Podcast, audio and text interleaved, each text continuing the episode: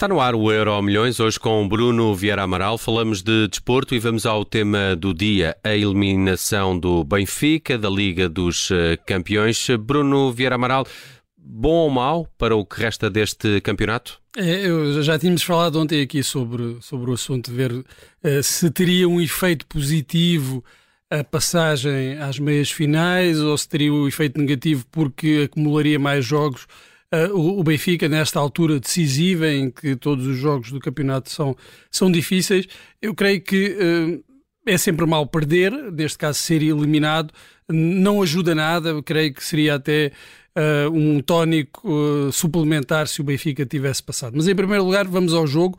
O Benfica, verdade seja dita, apesar de ter empatado 3-3, nunca apareceu dentro da eliminatória, a não ser ali entre o golo de Auschwitz e o segundo golo do Inter mas aí, nessa altura, quando o Auschwitz faz o empate, já estava novamente com os dois golos de desvantagem com que tinha começado o jogo. Precisava de golos, falámos também disso, o Benfica precisava, tinha de marcar golos uh, para aspirar a ter alguma esperança de poder passar a eliminatória, mas revelou fragilidades defensivas preocupantes, uma defesa muito, muito permeável e, uh, para além disso, não só coletivamente, com muitos erros individuais, sobretudo de Otamendi, também uma má exibição de Gilberto, e depois na segunda parte, uh, como Gilberto não estava a corresponder, Roger Schmidt foi, um bocadinho Jorge Jesus fez ali uma invenção, tentou uh, inventar uh, a meio do jogo Auschwitz como lateral direito e também não correu bem. E há um dado que, quanto a mim, é intrigante quando se tem falado muito da quebra física do Benfica nestes últimos jogos. É que, tal como aconteceu na primeira mão, o Benfica correu mais do que a equipa do Inter e teve mais posse de bola, o que eh, à partida eh, é um pouco contraditório.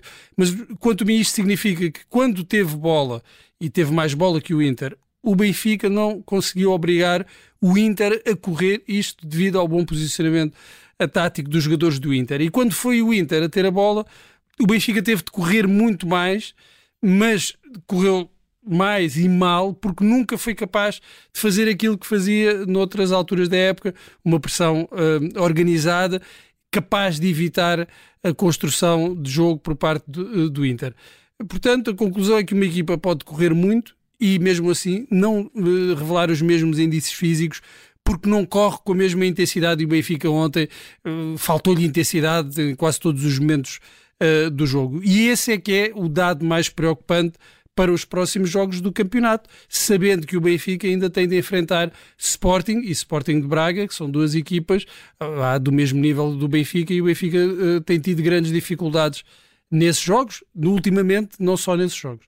Temos de esperar pelos próximos capítulos da Primeira Liga para perceber qual será o efeito desta eliminação na Champions do eh, Benfica. Avançamos para o futuro, que já não tarda. O Sporting entra em campo hoje na Liga Europa. De resto, é ainda a única equipa é portuguesa sobre... nas competições europeias. É, é, o sobrevivente. A Liga Europa joga-se à quinta-feira. Benfica e Sporting chegaram a, aos quartos de final, mas o, Sporting tem esta vantagem de jogar um dia depois. Portanto, ainda é o, uh, a única equipa portuguesa uh, que resiste nas competições europeias. Vamos ver se vai haver mais um, um capítulo desta caminhada do Sporting. Uh, e o que é que se pode esperar deste Sporting? Vamos olhar um bocadinho para a história. O Sporting não chega às meias finais de uma competição europeia desde a época 2011-2012, uh, quando caiu nas meias finais contra o Atlético de Bilbao. E se hoje passar as Juventus, é normal que fique já a pensar na possibilidade de chegar a uma terceira final europeia da sua história, depois da vitória na Taça das Taças, em 64, e da final da Taça UEFA, na célebre final de Alvalade, em que saiu derrotado pelo CSKA de Moscou. Claro que, ultrapassando as Juventus, ainda tem de eliminar ou Manchester United ou Sevilha. Mas isto aqui é a história. Hoje o Sporting tem de ganhar, tem mesmo de ganhar. O empate ou derrota elimina a equipa leonina. Uma vitória pela margem mínima leva o jogo para prolongamento. Uma vitória por dois ou mais golos por os Leões, mas não tem sido fácil marcar golos na Liga Europa a estas Juventus. Ganhou os últimos quatro jogos sem sofrer golos. E este ano o Sporting, contra adversários deste nível, até tem um resultado que espera poder repetir esta noite, o 2-0 contra o Tottenham. E também, para além disso, podemos lembrar os jogos contra o Sporting de Braga, que resultaram em goleadas. O 3-0, neste caso fora, contra o Frankfurt, também poderá servir de inspiração. Em relação à equipa que, por exemplo, ganhou ao Tottenham, ao 11 que jogou uh, contra o Tottenham em Lisboa, não deve haver grandes alterações. Diomande entra para, ou entrará em princípio para o lugar que na altura foi de Mateus Reis, e Gaio uh, estará no lugar de Porro, que entretanto partiu para Londres. Lá na frente, sem Paulinho, que está lesionado, Amorim deverá apostar, uh, que já tinha apostado na altura, nos baixinhos, uh, mais ou menos, Edward, Edward Spot e Trincão. Chermiti, que é mais alto uh, e que demonstrou ainda estar um pouco verde para estas andanças no jogo de Turim, deverá começar no banco. Assim, se as coisas não estiverem a correr muito bem ao Sporting, Ruben Amorim pode sempre lançar lá para a frente, não só Coates, que ele gosta de lançar sempre, mas também Chermiti, que em princípio deverá mesmo começar este jogo no banco. Alegre fez-lhe bastantes elogios na conferência de imprensa à Shermit, uh, elogiando a, a prestação na, na, na, primeira mão, mas uh, também dão conta os meios de comunicação social que Shermit deve mesmo ficar no banco. Já falta pouco para conhecermos o, o 11 do Sporting. Vamos lá ao passado no fecho do Euro Milhões. Falamos hoje de maratonas de Carlos Lopes e, e Rosa Mota. E Rosa Mota. Tem qualquer coisa a ver com este 20 de Abril. 20 de Abril é um bom dia para maratonistas portugueses e estes foram os maiores uh, da história do desporto, uh, do desporto olímpico também, uh, os dois primeiros medalhados com ouro na nossa história olímpica e em 1985, a 20 de abril de 1985, Carlos Lopes bateu o recorde do mundo da maratona. Ele já era campeão, na altura campeão olímpico, tinha vencido no ano anterior a maratona de Los Angeles, nos Jogos Olímpicos que decorreram nesse ano, e já tinha 38 anos quando bateu o recorde do mundo. Não sabe como é que ele ainda foi buscar forças para bater esse recorde, mas conseguiu na maratona uh, de Roterdão. Tirou 53 segundos ao anterior recorde, que pertencia ao britânico Steve Jones e que tinha sido estabelecido apenas meses antes em Chicago. Lopes tornou-se o último europeu a deter o recorde do mundo da maratona. De então para cá, mais nenhum europeu conseguiu uh, bater o recorde do mundo.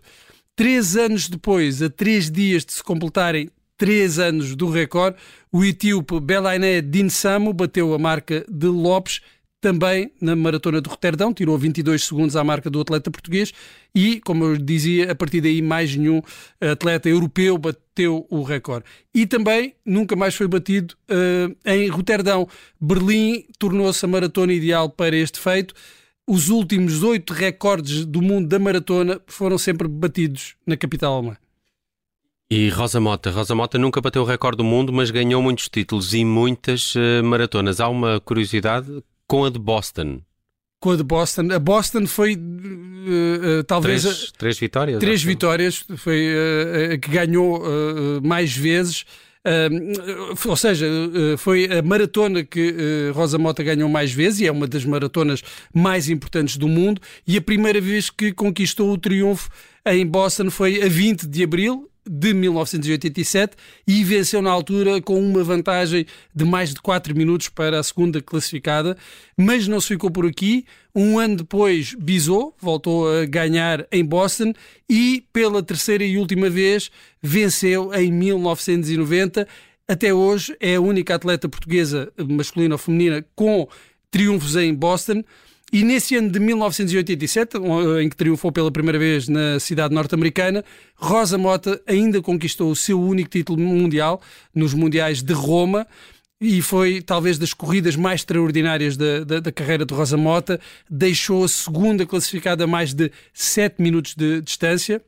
E como sabemos, claro, no ano seguinte, em 88, a atleta da Foz alcançou o maior feito da carreira, a medalha de ouro olímpica em Seul. Pode-se dizer que estes dois anos, 87 e 88, foram anos de ouro para a atleta portuguesa e que uh, tiveram um dos seus pontos altos na conquista da maratona de Boston, uma das mais prestigiadas uh, do mundo. Ainda assim não foi suficiente para um episódio dos Simpsons, ao contrário não, ao, de Carlos Lopes. Ao contrário de Carlos Lopes, que por lá apareceu, mas tinha uma banda, como lembrávamos há pouco, é. com o nome dela. Uma, uma banda, banda, não portuguesa. De Londres, uns roqueiros de Londres chamados... Devia ser o som, não é? Rosa Mota, nem sei como é que eles pronunciam o nome da atleta, mas eh, foi o nome que deram para a sua banda. Bruno, rapidamente, já temos 11 do Sporting, Adan na baliza, Diomande, Coates, eh, Gonçalo Inácio, depois uh, Gaio, Morita, Ugarte e Nuno Santos. Na frente, Edwards, Trincão e Pote. Confirma-se Exatamente. fica no Era banco. o 11 apontado pela maior parte da comunicação social